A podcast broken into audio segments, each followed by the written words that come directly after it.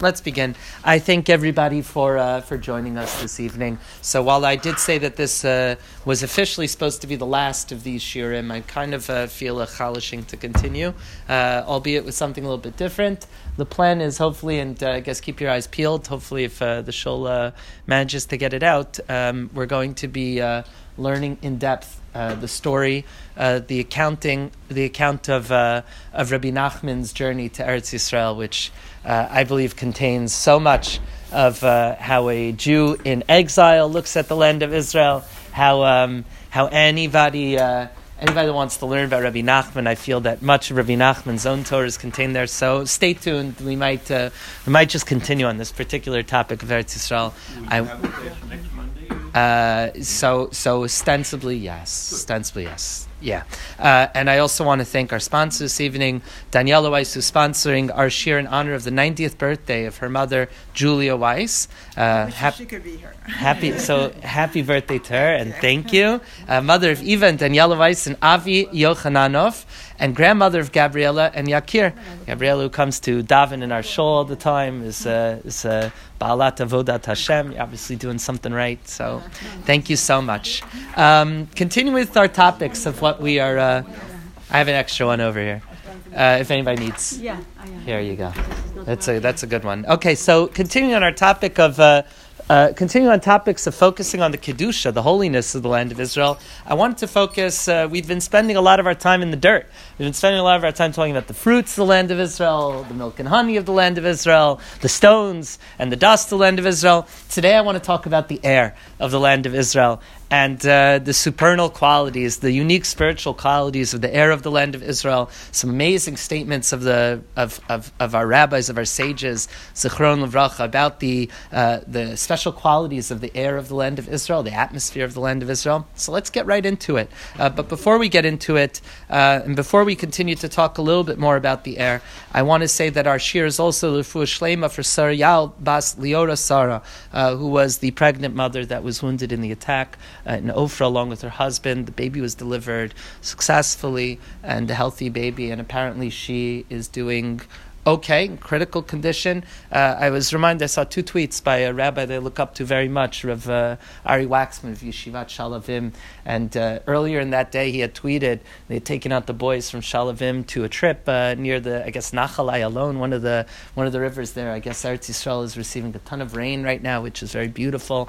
And you see, uh, he took a video panoramic view around, and you see families playing there with young children, and you see uh, flowing streams of Eretz Yisrael, which is obviously a tremendous bracha, gishme bracha. And uh, and I, I responded, you know, I said that you know that's a taste, taste of Gan Eden, you know, fa- Jewish families playing around and uh, you know this beautiful flowing land. And then uh, a few hours later, Rabbi Waxman tweeted on his way to Kever Yosef in Shechem. Uh, he tweeted that they passed the scene of the pigua. Uh, so this, in many respects, this is the these are the two poles of our experience now in the land of Israel. On one hand, Gan Eden, and on the other hand, Gehenna. On the other hand, uh, hell. And uh, so we hope that uh, it's all Gan Eden. That we hope that we finally get to see the true uh, bracha. of the land of Israel, without without these terrible, terrible side effects of the of the pangs of Geula. Um, so to have that in mind, the Gemara Bava Basra discusses a case if a house falls on a mother and a son, apropos. And uh, the question is we don't know who passes away first. The question is who inherits? Is it the mother's paternal family or is it the son's heirs, the heirs of the son? And uh, both Beit Hillel and Beit Shammai agree that uh, the money is split, the property, the estate is split. Uh, and uh, Rabbi Akiva, for his part, Rabbi Akiva says that the property stays in the mother's possession, and the uh, that's in the Mishnah. And the Gemara has a further discussion of it. And the Gemara tells us what was going on in Bavel uh, vis a vis this discussion. So take a look at source number one. It comes from Bava Basra, uh, Kufnan Chesam Beis. So the Gemara asks, "Becheskas me." In whose property, in whose in whose uh, possession does the estate remain? Ravila Amar Ravila says, Becheskas Yorshe Ha'im. It stays in the possession of the mother's paternal family, the mother's inheritors. This is a property that she took in uh, that was her own property before the marriage uh, began. So the property reverts back to the mother's inheritors. Reb Zera says, Reb Zera responds, Becheskes Yorshe Haben, that the property stays rather in the uh, possession of her son's inheritors. Okay, so that's the machloket, uh, rehashing and reifying them, uh, the different opinions established in the Mishnah. The Gemara continues and says uh, an interesting thing. Kisalik Reb Zera, Kisalik Reb Zera meaning Reb Zera went to uh, usually it says kisalik lahasam, meaning when Rab Zera went to the land of Israel, kam b'shitase deravila. So Rab Zera changed his mind. And he started to follow the position of Rabbi Lah, whereas in the beginning Rab Zera thought that the property, and the details of this, we're not learning Baba Basra now, but the details are, are, are less uh, important for our purposes, but Rabbi Lah who, eventually, who originally held that it goes to the property of the mother, that stays in her family. So Rabbi Zera changed his opinion and uh, held, yeah, Rabbi Lah is right. And come Rabba B'shitase, the Rab Zera. And Rabba, who is the Marad Asr of Mechos and Bavel, so Rava and Bavel adopted the original opinion of Rabbi Zera. Amar Rabbi Zera, Rabbi Zera said, Shma mina, we can learn from this, Avira de Eretz Yisrael machkim, that the air of the land of the, of the land of Israel enlightens. The air of the land of Israel, uh, a Talmud Chacham that breathes in the atmosphere of the land of Israel that enlightens them. They're able to go ahead and see Torah in a new light. Meaning, when, what he's saying, based on Rashbam, is that when I ascended to the land of Israel, I changed my mind to the opinion of Rabbi Allah, while Rabbah stayed the same. Rabbah held on to my old opinion. I changed mine, and Rabbah held on to my opinion. Meaning, the very fact that Rabbi Zera had made his way to the land of Israel changed his opinion. Rabbi Zera is not any sort of uh, random figure when it comes to the land of Israel. Not a random figure at all. Rabbi Zera, uh, there's a uh, amazing Gemara in Ksuba stuff, Kuf Amid Beis. You don't have it on your sheets, but the Gemara talks about Rabbi Zera. Uh, wanted to make aliyah. Rabbi Zera have a kamishtamit minei Rabbi Yehuda. Rabbi Zera was actually the Gemara describes avoiding his Rebbe.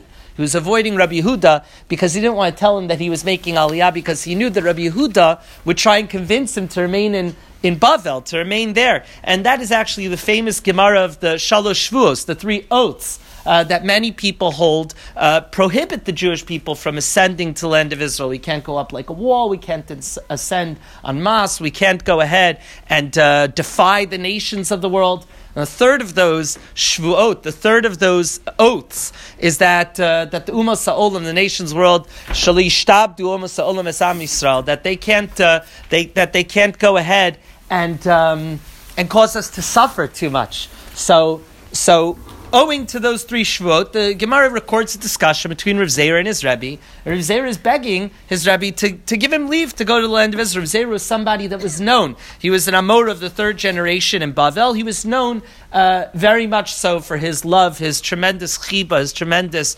desire and love for the land of Israel. So that's the person that we're talking about. Rav Zera is the one who said that Shmami Navira de Eretz Yisrael Machkim. We can learn from this that the heir of the land of Israel enlightens, that it causes one's mind to expand. It has almost like a, uh, I would say, almost like a narcotic effect, that the a psychotropic effect. The mind changes when one goes to the land of Israel. Something happens. We talked before about the land of Israel in a physical sense, expanding to accept the Jewish people and giving of its fruit and giving of its bounty to the Jewish people when we follow Hashem's rules and when we follow the Torah, B'kedusha and Tara on it. The same thing happens in our minds in the psychological sphere as well. Now, truth be told, there are many uh, who go ahead and say that this is uh, this is a more natural statement. This is a more they rationalize. The Radak, for example, on Tehillim in two places says it's because the air is very good. It's a mountainous region, and it's able to go ahead and give oneself the clarity of mind. And to be sure, uh, both uh, opinions are probably true. Both approaches, both the rational approach that says that yeah, it's, it's beautiful. Like I talked about learning in the mountains of Tzfat and on the hills, right? There's actually something quite beautiful than learning in a beis medrash in some ghetto in Europe or, or, or even, uh, even in America in small bate midrash, uh, right? If you take a tour of uh, Krakow, for example, to show you the beis medrash or the shul of the Ramah, a great, uh, great halachists and tamus, and they go there and they show, for example, that the windows are very high up because they were kind of fortresses, right? It wasn't uh, wasn't an ideal place for any respect to be learning Torah. Something happens when you learn Torah in beautiful locale and a beautiful environs. But I want to go ahead and focus a little bit more on uh, maybe the spiritual uh, way of interpreting this idea of Avirat Eretz Yisrael Machkim, and that's going to be the first half of our shir today. Let's take a look at the next source, also talking about Rav Zera. Rav Zera uh, is has two names. It seems in the Yerushalmi. Whenever he's referred to Yerushalmi, and also apparently in uh, and Midrashei Gada as well, he's not called Rav Zera. He's called the Rav Zeira, uh, which means the small one. Zeira is small, right? Like Aleph Zeira, the small Aleph that appears in the word Vayikra in the Torah. Now, this also has a sort of physical interpretation. Rav Zera was small in stature, but maybe in a spiritual sense what? That there's a modesty, and we're going to come back to that. Thank you. Right? There's a modesty that happens for somebody that goes from Bavel and now finds himself in a different spiritual plane that rises to a to a new level. And uh, just to foreshadow a little bit, we find this Rabbi Nachman demonstrates this in his own journey to the land of Israel that he undergoes a number of bizyonos, a number of uh, uh, brings upon himself a, uh, a number of ways in which he's made to feel so small and so embarrassed and and so tiny uh, because of uh, the notion of going going up to the land of Israel requires this sort of preparation and requires one to be Ola Darga, to go up to a new level. So maybe this Rav Zera, Rav Zeira uh, duality also alludes to Rav Zera. He was big Rav Zera in uh, Bavel. He was tremendous Talmud Chacham who had uh, Rebbeim that wanted him to stay there. Great Rabbi Huda wanted him to stay there. On the other hand, he's Rav Zeira, that uh, he realized everything in Bavel is almost for him nothing compared to what he's going to learn in Eretz Yisrael. How do I know that that's true? You'll see in source number three. Let's just finish it. But Rav Zera said, "Afilu sichasen shel b'nei Eretz Yisrael Torah." Rav Zera said a remarkable statement. Even even street conversations right? Even even the market conversations of those Jews that dwell in the land of Israel themselves are, are Torah. And this is a, echoes other rabbinic statements about other great people to who their sichas chulin, their, their daily, regular conversation is something that contains within itself Torah. For example, we say, Yafa sichas and shalav de avos, mi sichas and shalbanim, that the, uh, that the conversations of, of the servants of our, of our patriarchs and matriarchs, that contains Torah. We find this in other places, the sichas chulin, even the mundane conversations of Talmidei Chachamim require us to study it well, right? The Gemara Gemara has a famous uh, statement, Torah even uh, uh, the smallest utterance of a great rabbi, even in the most mundane of matters, is something that requires us to study it well, to be mishamish them, to go and to serve them and to learn their ways, even when they're not speaking Torah per se in its uh, narrow sense. So Zera says this applies. Afilu sichasan shel b'nei Eretz Yisrael Torah, even the mundane conversations of the Jews, the land of Israel, are Torah. And uh, the statement I was I was I was referencing uh, comes over here in Bava Mitzia, source number three, Bava Mitzia Daf Pehei Amid Aleph, Rav Zera. So how did Rav Zera prepare himself to go to Eretz Yisrael with such right? He fought off, uh, he argued off his Rebbe, he argued off Rabbi Huda, and he uh, and he, he he managed to justify his going there against all sorts of reasons not to go there. That Bavel was the place of uh, the center of Torah at the time. That this was the center uh, Kimi Bavel Teitzei Torah. So how could he go to Eretz Yisrael? So Rav Zera kisalik la'arat Yisrael. When Rav Zera went to the land of Israel, Yosef Meya Ta'anisa. He sat and he underwent a hundred fasts. Dilishtakach Gemara Bavla Amine. He fasted a hundred times in order to forget the Torah, and it was surely a considerable amount of Torah that he had studied in Bavel, so that when he got to the land of Israel, his Bavel, his, his gullus way of thinking, his exilic way of thought, would be forgotten. He, so he mortified himself. He fasted a hundred times in order to prepare himself. I saw a beautiful interpretation of what this might mean. And, and again, owing to our, to our framing of that going to the land of Israel, even if it wasn't necessarily the center of Torah in the world at that time, it was still a, a place that was of a higher level that even the mundane conversations there are considered Torah. Uh, I saw in the Toras Shmuel, which is uh, the Sichos, the, uh, the uh, the discourses of the fourth Admor, the fourth rabbi of Chabad, uh, Maharash uh, Rav Shmuel of Chabad. So he talks about eating matzah, that in preparation for Geula, so in preparation for us to eat at the Seder in a proper way, so we eat matzah, we eat lechem oni, we eat the bread of affliction as if it's like a palate cleanser. We have to cleanse our palate in order to eat anew. And this goes into the discourses of the Admar Azakim, the first rabbi of Chabad, who talked about the Leil HaSeder as the Tikkun Achila, that the whole concept, one of the main concepts of the night of the Seder is to rectify our eating, to allow us to eat in a holy manner. So he basically says that a person has to go ahead and undergo what's called in, uh, in Zoharic language, in Kabbalistic language, a person has to undergo is kafya in order to under to get to approach level of ishapcha. A person has to undergo a level of of suppression and pushing something down in order to arrive at a level where they're able to turn things around. So he uh, basically applies this to this uh, same idea. He says this beautiful language. He says kizeha klal shi mahus acher. A person cannot become something. I'm sorry, I'm out of sheets. A person cannot become anything new unless they go ahead and yafsid mahus harishon. They go ahead and they push away the first person comes to tshuva, for example. So you have to take your original self and you have to suppress that, or you have to turn that into something new. First, it has to be subdued, and then after it's subdued, you could go ahead and you could flip it into something new. So that's maybe what Rav Zera is doing over here. His, his fasts are tantamount to our eating matzah on Leil HaSeder. Rav Zera is, is fasting in order to cleanse his mind, in order to cleanse his spiritual palate, in order to receive uh, that which he was going to be able to get from the Torah of Eretz Yisrael. Is Hi. He, is he eating the matzah the day before, or just still? No, no, we're talking about eating matzah at the Seder itself, Seder, so- right? So I'm, I'm, I'm likening that to Rav Zera going ahead and, and cleansing his mind, cleansing his, his spiritual palate, and being able to, uh, to enter into Eretz Yisrael and now to undergo a level of, of ishapcha, to turn himself around completely. Yeah. Which year is that? Which approximately? So he, he lived, uh, the, the uh, Admor Maharash lived from 1834 to 1882. 18, I, I don't have that on top of my head, it's in the footnotes. 1834 to 18, 1882. Okay, so that's so that's Rav Zera for us. So this idea of Avira de Eretz Yisrael Machkin, that the air of the land of Israel enlightens. That what was Rav hoping to get there? What was the what was the spiritual bounty that breathing in the air of uh, the land of Israel is meant to give to one's Torah? That it's like we quoted from Rav that the Torah in the land of Israel is misbareches. Rav says in in Oras HaTorah in his uh, we learned this uh, last year. Rav says in Oras HaTorah he says that the Torah of Chachmei Bavel, the Torah of Chutz La'aretz, is a bechina of mishtameres that the job of Chachmei Bavel is to protect and to, uh, to safeguard the Torah when it's in Bavel.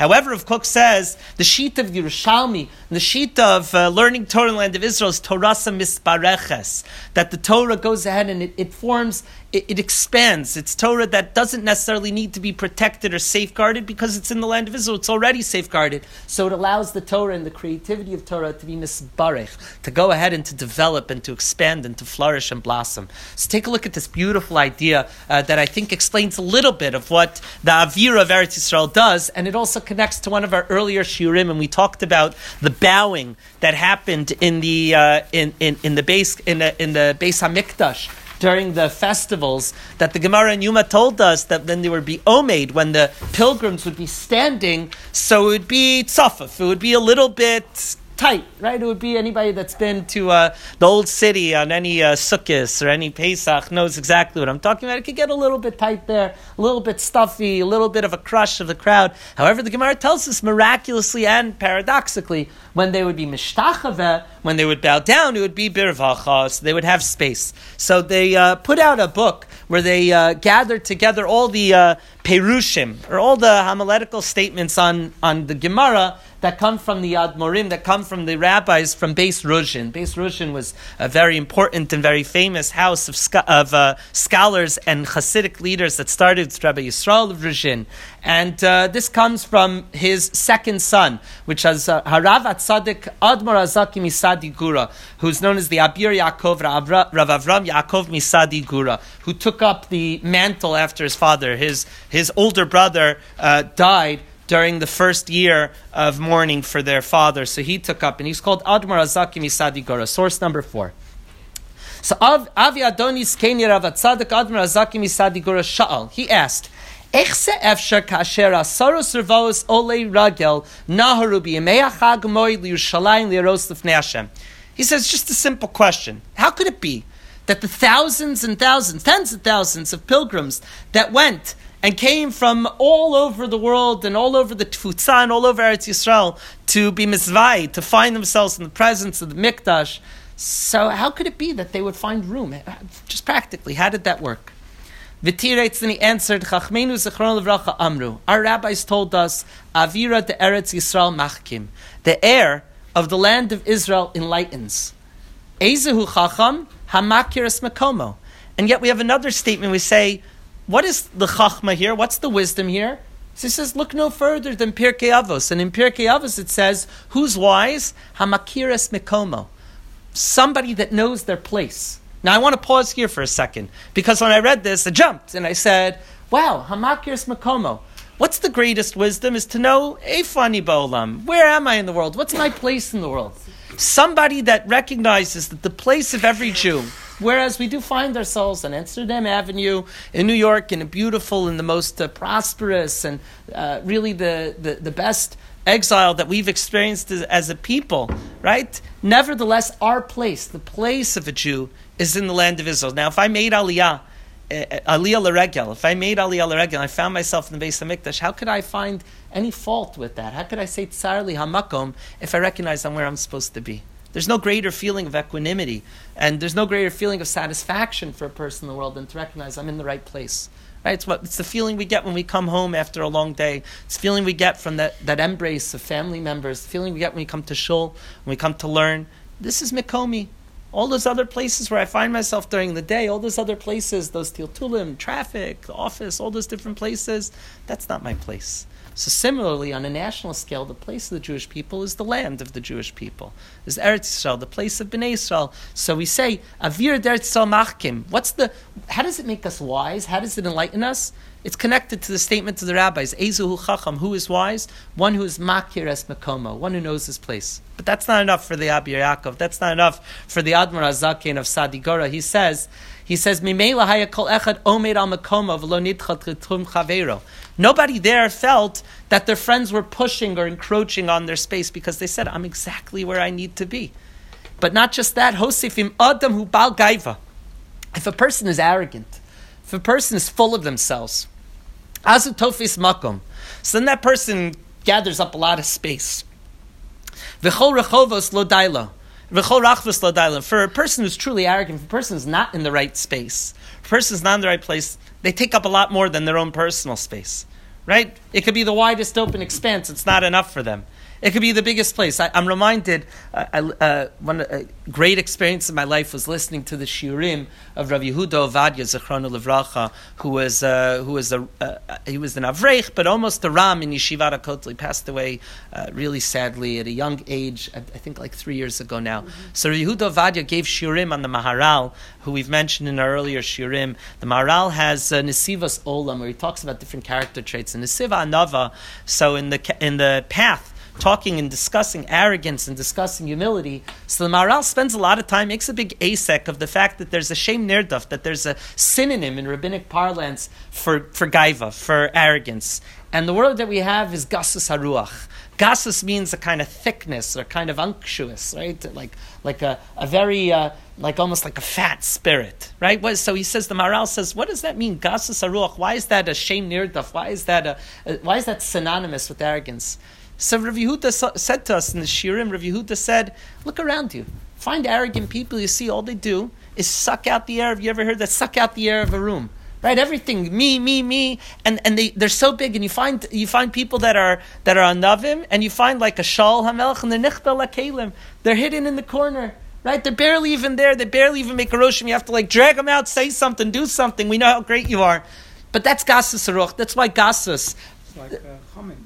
Like oh, very very good, right? So chametz is a leavening of the a leavening of the individual. An individual is leavened. Ah, oh, it's, I see we're almost time. We have Purim next. I know we finished Hanukkah. We're not we're not quite there, but that's exactly that's exactly the idea, right? Of course, many many great Jewish thinkers liken chametz to gaiva, right? But to puff yourself up, but not just in a in a physical sense, but in a spiritual sense. So when somebody is in their place, when all the Jewish people are in their place, which is Makom Mikdash, So nobody could say tsarli amakum because we recognize we're part of something so much bigger than us. How could you not be humbled by that awesome sight of being of being uh, ensconced, right? To, to say I'm, I'm within my people, right? Any possibility of arrogance is suppressed. I once upon a time I thought that maybe uh, take this and leave or uh, and leave it, um, v'tishkach as they say. But I thought that maybe this might be one of the kavanos, one of the intentions that God had when He wanted the Jewish people to make Aliyah Regel. That what does it mean? It, it, we've all been in situations, right? So I was once in a concert in Central Park. There were hundred thousand people there, and the feeling I had was not enjoyment, but like overwhelmed. It's just too much, and I'm so infinitesimal. I'm so small, right? Imagine the feeling of going, making Aliyah Regel right? And, and seeing not the 100,000 people that are there in Yom Yerushalayim or at a Birkas Kohanim, but hundreds of thousands of people, right? Imagine the feeling there. You could feel so small. You could feel like such a nothing. You could feel like I'm just a drop in this ocean. I'll barely be remembered. I'm a nothing. Maybe that's the kavanah of Aliyah Regel, is for us to go ahead and be effaced within the cloud. For every individual to go ahead and to take with them the experience of, of total self effacement, total self abnegation within Alfei Revavos Amcha Yisrael. That maybe that's part of the idea. Maybe that's what uh, the Admar Azakin of Sadigora is getting at over here. When a person is is humble and of a low spirit, ayin. It's like you take up no space. You're nothing. Nechshav leklum, you feel like you're nothing. When melee no makom klal, and then you don't take up any space at all. V'nishar day makom lekol So maybe in a sense we could say that rather than being an expansion of space, which is how the people were able to bow down with room, it was an expansion of self by everybody recognizing I'm in my right place what I have over here, if I'm being like bustled on the side, I'm getting elbows or whatever, right? How could I have kapeda on another Jew who's bowing down in the Beis Hamikdash? How could I have? How could I be bothered by that? I'm subsumed within the feeling oceanic of just being a part of Klal Yisrael. So that's what he's saying over here, and that's that's the greatest chachma of all, if you ask me. Right? That's the chachma that really the Torah wants us to get to. That's like what we say klagoda b'Torah, is that we should uh, kamocha. We could recognize just as we're an individual, person next to us is individual as well, and the person in front of us individual, to think of others and to not. That's not about me. That's not me. So that's that's that's one interpretation, one spiritual interpretation of Avir Dar Tzomachkim. And this is why Rav Zera maybe, who really had it all, had a great future ahead of him in Bavel so much so that they were maftzir. They begged him to stay, and they and they uh, they issued all sorts of isurim against his leaving there. But Rabbi Zera realized this. Rabbi Zera said, "I'll fast. I'll make myself literally nothing in order to go ahead and have a tabula rasa, clean slate, in order to receive, in order to achieve the level of uh, of Yerid Eretz Yisrael that allow me my mind to accept the new Torah. What an amazing thing!"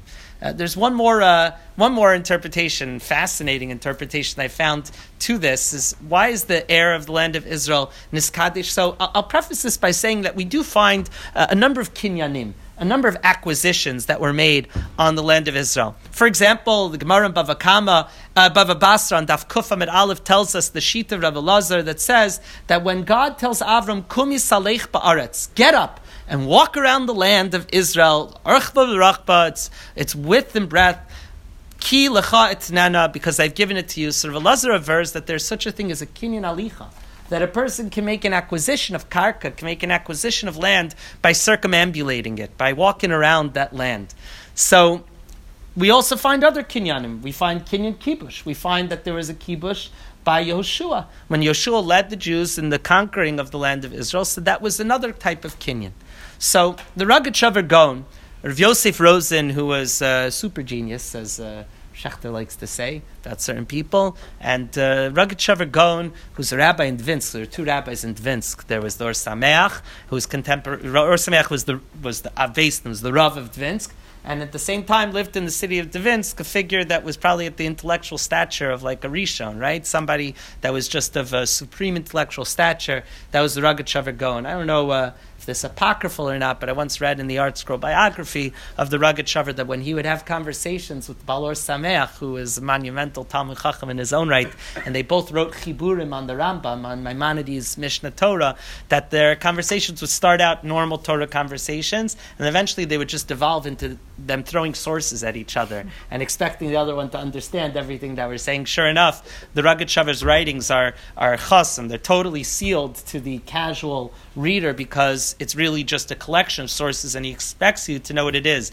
We have great thanks and great uh, we have great akar satov to Menachem Mendel Kasher, who not only being the person that safeguarded the writings of the Rogatchover when they came to America, but also went ahead, aside from the Torah Shlema, which occupies a full shelf on the other side of the beis medrash over here, monumental work in its own right. Rav Kasher was a Rav in New York City, was responsible for uh, for helping uh, write the halachic justifications for the second Manhattan Eruv uh, that talks about the Upper West Side. We've been talking about that a little bit at our Shilas and Tshuva Shirim. So Rav Kasher did the work of going ahead and taking uh, the Rogatchover's works, notably Tzafnas Panech is what they were called, and uh, the one ala Torah, and he expanded all of those sources and showed us actually if you were to string all these sources together, you actually have like a full, unbelievable Dvar Torah that comes out of it, but you know, not all of us have Shas at our fingertips like the Rogatchover did.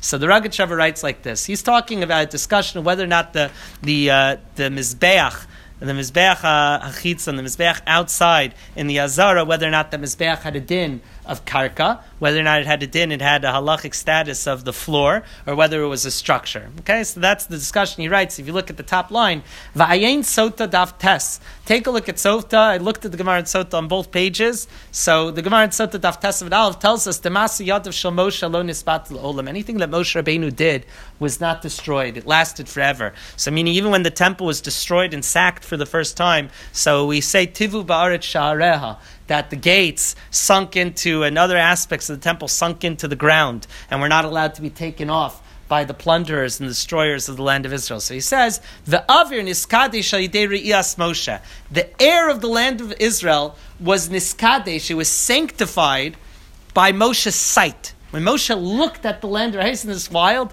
Right? When Moshe Rabbeinu begged God, at the end of his life, Moshe Rabbeinu was begs Hakadosh Baruch Hu, please, please let me cross into the land of Israel, and at least Ebrana ve'eres aretz atov.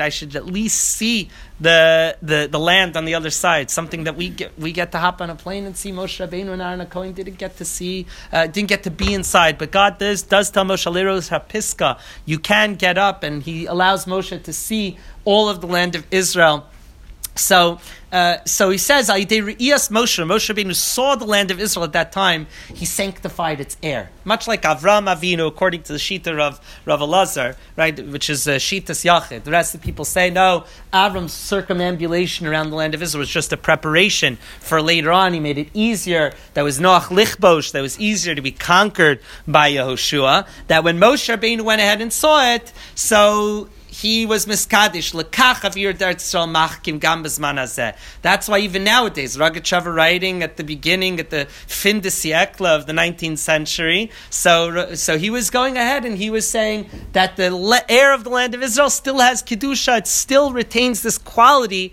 of being machkim. It still retains this enlightening quality. Why? Because Moshe Rabbeinu was miskadished by seeing it, by merely gazing out at the land of Israel. The gaze of Moshe was able to affect that kedusha and that allows the kedusha of the air of the land of Israel to remain until this day. That even in their times, anybody that would come to the land of Israel and merely uh, breathe in the air there, so their Torah would be misbareches, not just mishtaveres, that their Torah would expand and, and obtain this Eretz Yisraeli quality in the land of Israel. So I'll read this. Uh, I've interrupted my reading. He says, "Avir niskadish Moshe." When Moshe Rabbeinu saw the land and gazed upon it, so he sanctified the air. Avir machkin gambas manas. There was never mispatel. Nothing that Moshe did canceled out. It was always stayed, even bismana even nowadays. V'zel pilpul Torah v'luchos shnios. And this is referring to the second luchos and also to pilpul Torah. We say the pilpul Torah, a deep casu- uh, casuistic understanding of Torah, what we might call shashu and doraisa, the joy of Torah,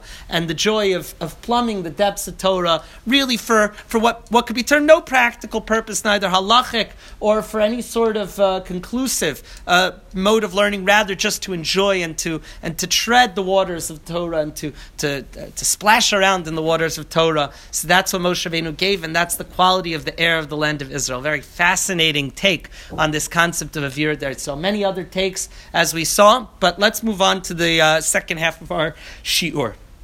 Second half of our shiurs, I want to talk about the concept of Torah Eretz Yisrael and uh, the Torah's land and the land of Torah. And you'll hear many people talk about uh, this concept of Torah Eretz Yisrael. So I want to uh, get into what exactly that might be. What I, I thought the Torah is for the whole world, right? Torah is for the whole world. So what does that mean that we make a distinction between the Torah of Chutzlar, it's the Torah, an exilic Torah, and the Torah in Eretz Israel, land of Israel Torah. What could that possibly mean? So we start with the process. We start from the beginning. We start from Bereshis, and the uh, God is describing the four tributaries that that extend, that emanate out of the main river that leaves Gan Eden, that leaves uh, uh, Gan Eden. It says V'zahava Aretz Hahu Tov Sham Habdolach Ve'evan Vashom. Describing one of these lands, it says the land, uh, the gold of that land is very good. There's the Bedolach which can mean uh, which can mean uh, well, I guess it can mean either mirror or it can mean uh, crystal. Based on uh, which translation you use over here, but the crystal, they have an ashoam, and it had precious stones. So Bereshis Rabbah says on this pasuk, Zahav Aretz Tov, Sham Abdolach Vevin Hashoam. So Genesis Rabbah says, Ein Torah Ketorah Eretz Yisrael. There is no Torah like the Torah of the land of Israel. Ein Chachma Kechachma Eretz Yisrael. And there is no wisdom like the wisdom of the land of Israel. So what exactly is this Torah Eretz Yisrael? The, the, the, Zionist answer, the religious Zionist answer, could probably be summed up. I saw uh, there's a small book I highly recommend that comes from a person who is madly in love with the land of Israel. Rav Menachem Froman, who is the Rav of Tekoa, passed away I think three years ago also now. So Rav Froman writes, and he says that the main distinction, at least in religious Zionist ethos, the main distinction between the Torah uh, exilic Torah and a Torah of the land of Israel is that an exilic Torah is a Torah that's concerned with the prat, a Torah that's concerned with the individual. And that's why, for example, one of the principles of the Torah of Galus is that paramount is pikuach nefesh, paramount is saving an individual life.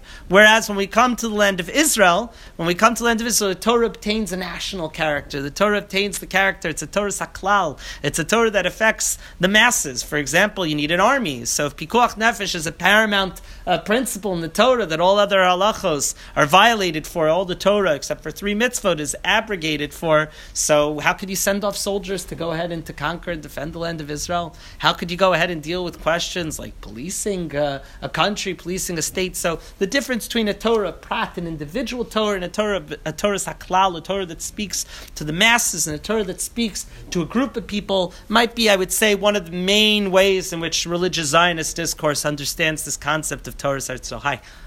Um, Rabbi Robinson once spoke on this topic of uh, the language used in the exile throughout the Mediterranean versus the language um, and study that was going on inside Israel.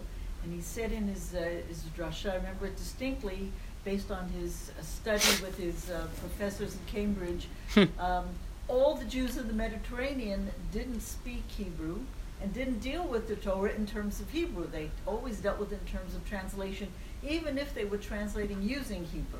But the, the Torah study that occurred within Israel was always within Hebrew and for Hebrew and about Hebrew. In proximity to the thing in itself. a whole different experience of language. So the assimilated, the exilic Jews disappeared into the Mediterranean. Yeah, it's uh, Rabbi Robinson was Rabbi. I remember the same drasha. Uh, Rabbi Robinson was referencing really monumental study. Just as a side point, people want to see. Arye Edrei is one of the professors uh, that wrote this. Talked about what happened to the Jews of the Eastern Roman Empire, the Eastern Byzantine Empire. and says that they they totally assimilated and uh, they were lost. They didn't uh, create any Torah, and one of the main things is that they uh, did not they did not learn Hebrew. Uh, it's a, fascinating study, and I remember Rabbi Robinson mentioned that. You're right. So, so it's the proximity to the thing in and of itself. Whereas Tanakh, uh, for for one who is not a Hebrew speaker, Tanakh is uh, you're at one remove because you have to first understand even tefillah, for example, speaking the language of the land of Israel is a whole other shir, right? We have Eretz Hakodesh, we have Am Kodesh, the holy nation, the holy land. We also have Lashon Hakodesh, the holy tongue as well. Uh, be that as it may, there is the right. There are many distinctions to be drawn between Eretz Torah Eretz Israel and the Chachma Eretz Israel and the Torah and the Chachma of uh, of Galus. So let's um, let's uh, let's continue. And let's see one uh, one traditional way of interpreting this comes in source number eight from the Marsha, Rashul Edels. Uh, I always like to say the Maharsha is uh, one of the uh, one of the classic commentaries. There's dual commentary. There's Chidushay Halachot and Chidushay Agadot.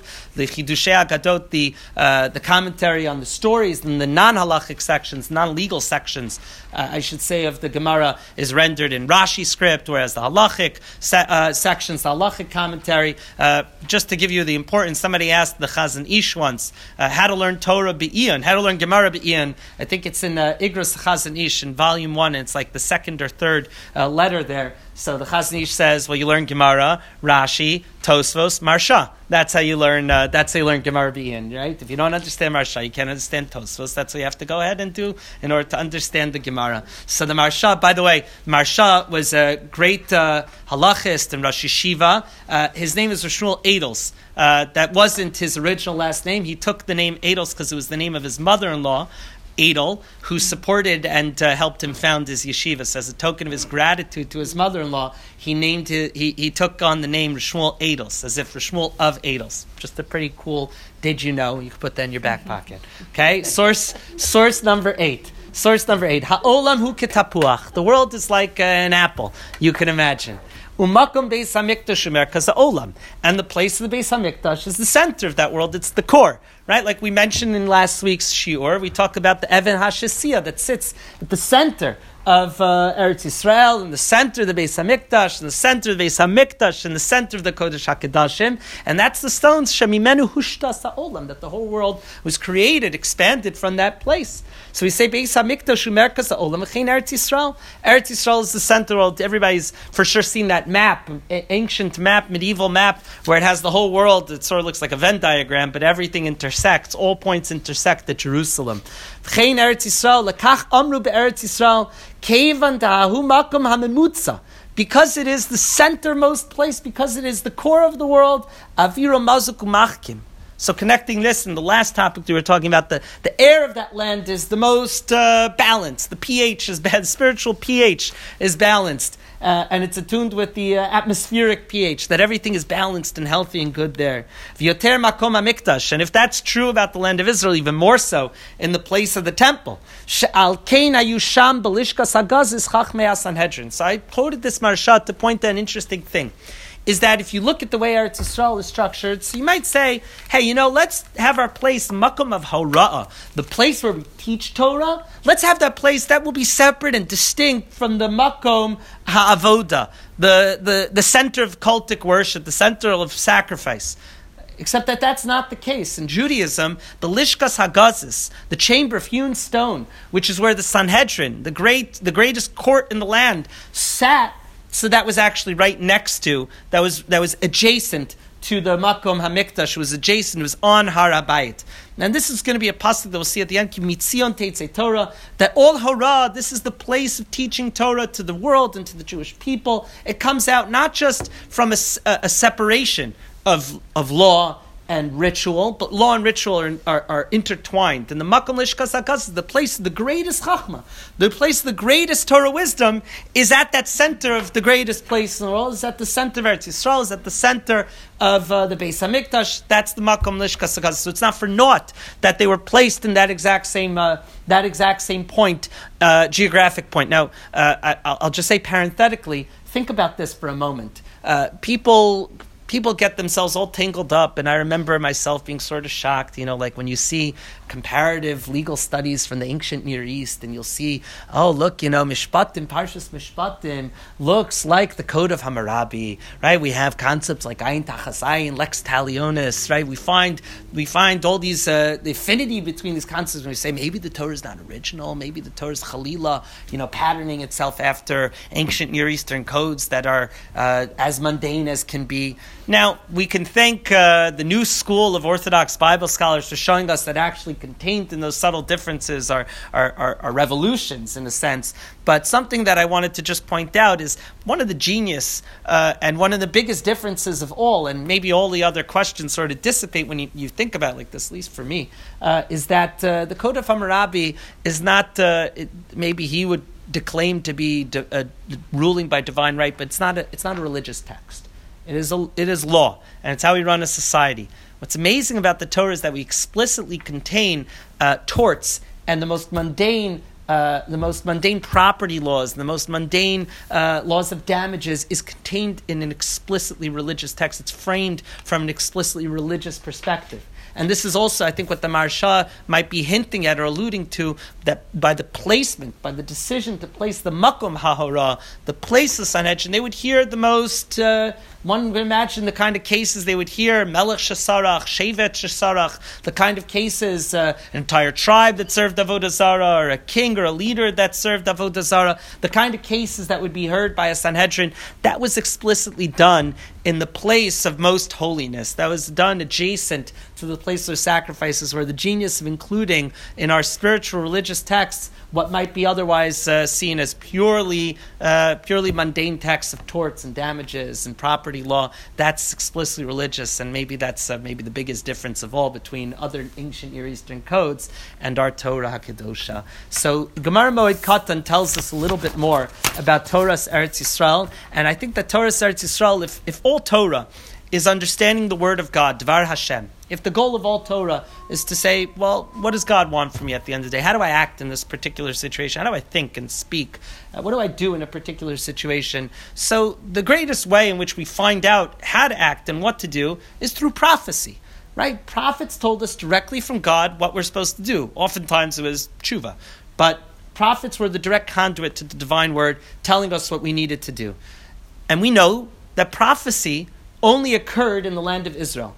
The greatest connection, the greatest, uh, the greatest retrieval of Hashem's will can only be found in the land of Israel. And the locus classicus for this comes from Gemara Moed Katan. The Gemara is telling us, it starts off by telling us that Chacham Shemei Sakol Krovav, source number nine, that a Talmud Chacham that passes away, everybody is considered their relatives. Everybody mourns when a Talmud Chacham passes away. And the Gemara continues to tell us about what transpired when Rav Huna passed away. Rav Huna was a second generation Babylonian Amora. He was the head of the Sura Academy. He was a monumental figure in his own right. So the Gemara tells us that they start to eulogize Rav Huna. Source number nine. Patach ale Rav Abba. Rav Abba said, and this is a strange thing to say at his eulogy, but Ra'ui Haya Rabbeinu. Rav Huna was fit Shetisha alav shchina. He was fit for the divine presence to have rested upon him, and it's taken here to mean prophecy. Right? The Rashi says, so Rashi says, Elishabavel garmale. Rav Huna was so great that he could have merited to have the divine presence rest against him. He had one thing working against him, though. He lived in Bavel. He lived in Bavel. Rashi says, She'ena shchina shara b'chutz The divine presence doesn't fully, one moment, the divine presence doesn't fully descend and rest upon us in chutz Hi. I always have this problem because Yecheskel was... So let's continue the Gemara. That's, that's exactly the Gemara's question, right? So the Gemara continues. The Gemara and Rabbi Freeman continue. Meisiv Rav Nachman Bar. Rav Nachman Bar Chisda says, "Ve'amrei la Rabbi Chanan Bar Chisda." And some say it was Rabbi Chanan Bar Chisda. quote from Yecheskel, Perak Aleph Pasuk Gimel, Hayo Ayad Dvar Hashem Yecheskel Bebuzi Akoyin Be'eretz Kazdim. Take a look. We have an example of Yecheskel receiving nevuah in the land of Kazdim, outside the land of Israel, during the exile. So Tapach Le'avua B'Sandale. So back to Rabbi Abba. Rabbi Abba's Rabbi Abba hit his son, right? Sort of tapped him. He's like, "This isn't the place, right?" Rav Chanan, Rav Chanan Bar Chisda, or Rav Nachman Bar Chisda, whoever it was. So his father tapped him on his sandal. He's like, uh, "Lava minalach al titradalma." Right? Don't don't say this now. This is not a time for questions and halachic uh, to talk about the finer point of the eulogy we're experiencing. And he says, and he sort of gives him a quick answer. He says, "My haya." What does it mean when we have this double language, hayo haya, shahaya kfar? The only reason this one example of Yecheskel receiving nevuah outside of the land of Israel So it's not even like an answer of the exception proves the rule. No, the only reason the exception happened was because Mashahaya Shahaya Kfar. It was only because Yecheskel had started his nevuah in the land of Israel. So this was merely a continuation of Yecheskel's prophecy about the self same thing that he was experiencing now, going into exile. That's how he answered him, and that's how he answers your question. So you could say it's the exception proves the rule, but, but the exact same question is asked directly on this, and we say that Nevuah, that the Shechina, which is taken to mean prophecy over here, although it might not be, right? The Shechina is only Shora, right? Imagine that line at the eulogy. Ravuna is so great Roy Haya Rabbeinu Shetishal of Shechina Bavel Garmale. Bavel because he lived in Bavel, because he lived in New York, because he lived in Paris, because he lived in Poland, so he couldn't have full Ruach HaKodesh, as great as he was.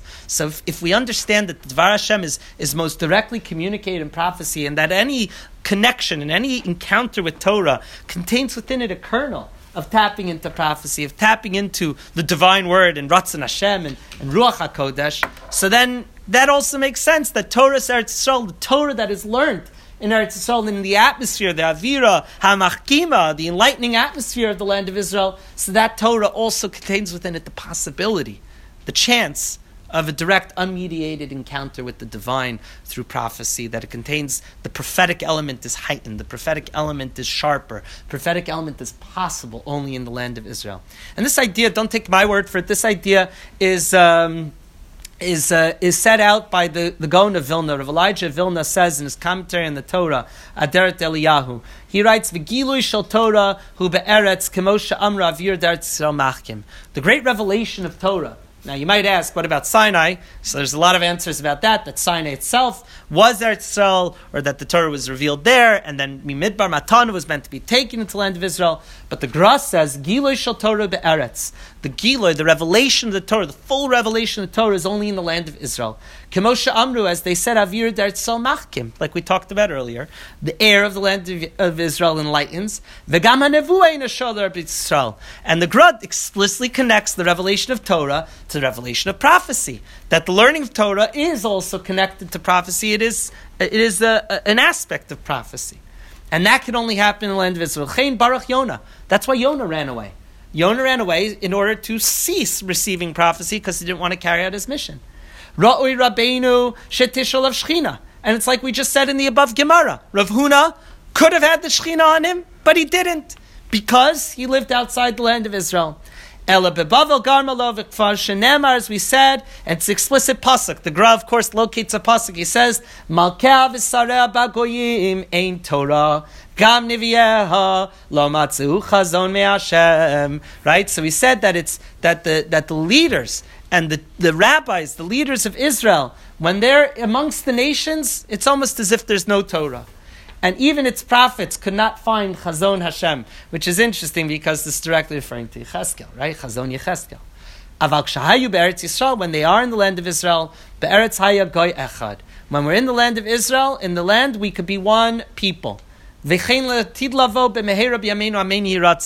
And the Gra says, speedily in our days, we should see this as well. The Gra didn't just say this, he sent his followers to make Aliyah as well. One of the great early Aliyot, that would be a series to talk about the, the great Aliyot, the Aliyah of Menachem Mendel Vitebsk, the Aliyah, the followers of the Gra, the Aliyah of the Ramban, the Aliyah of, of uh, the Hasidei Regensburg, right? All these great Aliyot that happened by people that had nothing to find the land of Israel. I just saw, I listened to, uh, parenthetically, I was listening to a class talking about travel times, uh, the, the amazing thing about uh, air travel and how it's made the world so much smaller.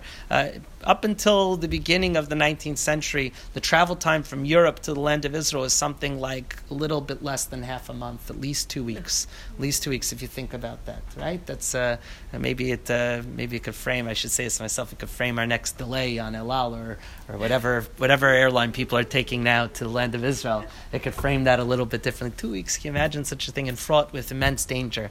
Maybe we could talk about it a little bit more when we uh, when we learn about Rabbi Nachman's journey to the land of Israel in the next series. But um, but we say when the Jews in the land of Israel, so the Gra worked and encouraged his followers to make Aliyah as well. Uh, as it says in the Zohar, when are the Jews one people? Bisman shehein ba'aretz. And by the way, I don't think that the Gra is just depending this idea for naught. Torah was initially given to the entire Jewish people, not just individuals. Nevuah was given to individuals for the entire Jewish people. And the entire Jewish people can only be one full nation when they're in their land. So all these three are inextricably linked. So one place that we could be a nation, the one place that we could receive full Torah, the one place that we could receive prophecy, is all in Eretz Yisrael. The special aspect of the Gila of Torah can only be, one moment, uh, can only be, we're just about to run out of time, can only be uh, dependent on all of Bnei Israel. There, we actually find this in Halacha as well. There's many halachot, like the recalculation of, of Shemitah and Yovel. For example, we talk about that it needs, that uh, one of the opinions that needs Rov Yoshveh Aleha, needs majority of the Jewish people to dwell upon it. Something that I think, uh, have we already seen it? A majority of Jewish people living in the land of Israel nowadays? Not yet. Not yet. Almost. They predict any minutes, maybe now. Yeah. No, who Uh, predicts what? Oh no, that the Jewish, the entire, that the, major, the majority of world Jewry will find themselves in the land of Israel. Massive achievement. Uh, let's finish off with Rav Kook. How could we not? Um, actually, let's finish off with our last, with the last thing. Instead of Rav Kook, we'll finish off with the last thing. I don't want to hold everybody. Source number 12, Isaiah tells us all this is told to us by a prophet. The Halchlamim Rabim, in a vision of uh, final eschaton. Halchlamim Rabim Vamru, Lechu, source 12. Lechu v'na'alel har Hashem. All the nations will say, let's go up to the house of Hashem. El Beis Elokei Yaakov, to the God of Jacob. V'yoreinu midarchav, and they'll teach us from, our, from their ways. V'nelcha baruchosav, we'll go in the ways. Ki mitzion teitzei Torah dvar Hashem Yerushalayim. Right, we find this also in, in other uh, prophetic statements. All the nations of the world. Let's finish up all of what we've been saying. Uh, can, might be encapsulated in the last final idea over here. Yitzchak Farchi was known as the Magid Har Yerushalmi. He was a chazan in the darshan. He was a shliach to Rabbanan. He was sent to represent the yeshivas of Eretz Yisrael uh, to. Um, to Turkey. He was born in Tzfat and moved to Yerushalayim. He was one of the main rabbis in Jerusalem the 19th century. He wrote many books. He wrote an entire book called Tuv Yerushalayim that discussed the sanctity, the specialness of the land of Israel and Yerushalayim Befrat. And we've been talking about all this beautiful stuff about the land of Israel. So it's missing one piece. The piece is us, and that we're in a symbiotic relationship with the land of Israel. He writes the following words. Einenu, source 13. Einenu ra'inu pile plaus. Our eyes see, and he's talking about the land of Israel. He lived from 1779 to 1853. Land of Israel did not have the Mamilla Mall, that did not have, uh, you know, Norman's uh, 10 pound steaks, that did not have, you know, the all you could eat sushi buffet at the David Citadel, which I know a, little, a thing or two about, right? It didn't, it didn't have, it didn't have the beautiful institutions that we see nowadays, all these amazing kalim. It just had a Jewish community there that was largely impoverished. Enenu ra'inu pile plaus. Our eyes see incredible things. Shekol mi shemekabel diras Yerushalayim v'shar artzos hachayim b'simcha. Anybody that accepts for themselves a place in Yerushalayim or any other place in the Artzos Hachayim, the land where the Torah, we skipped, Rav Kook says in Israel, the land doesn't just become Torah's emes, it's always Torah's emes. Torah is always true, but in the land of Israel becomes Torah's Chaim, it becomes alive. So he says, any place that we find in Artzas Achayim B'Simcha, to dwell in the land of Israel, enjoy, b'tuv levav, with a gladdened heart, willing to accept, come what may, ba'ava rabba, with a great love for the land of Israel, kedas ma'alasos, gam ha'aretz ha'kedosha, kol taso marlo panim shel simcha. The land itself almost opens up its arms and embraces you and shows you a glad face as well. V'nidma be'einav diras Eretz ki iliyoshev began Eden. And when you dwell in the land of Israel, when you have that small place, land of Israel, you feel as if you're dwelling in Gan Eden. Mishkenos miftachim v'aliyos mirvachim beichel hamelech. That you're most safely ensconced in the palace of Hashem, palace of the King. V'afil shudar b'shafel ha'mekomos right? That even if somebody dwells in the lowest of places, even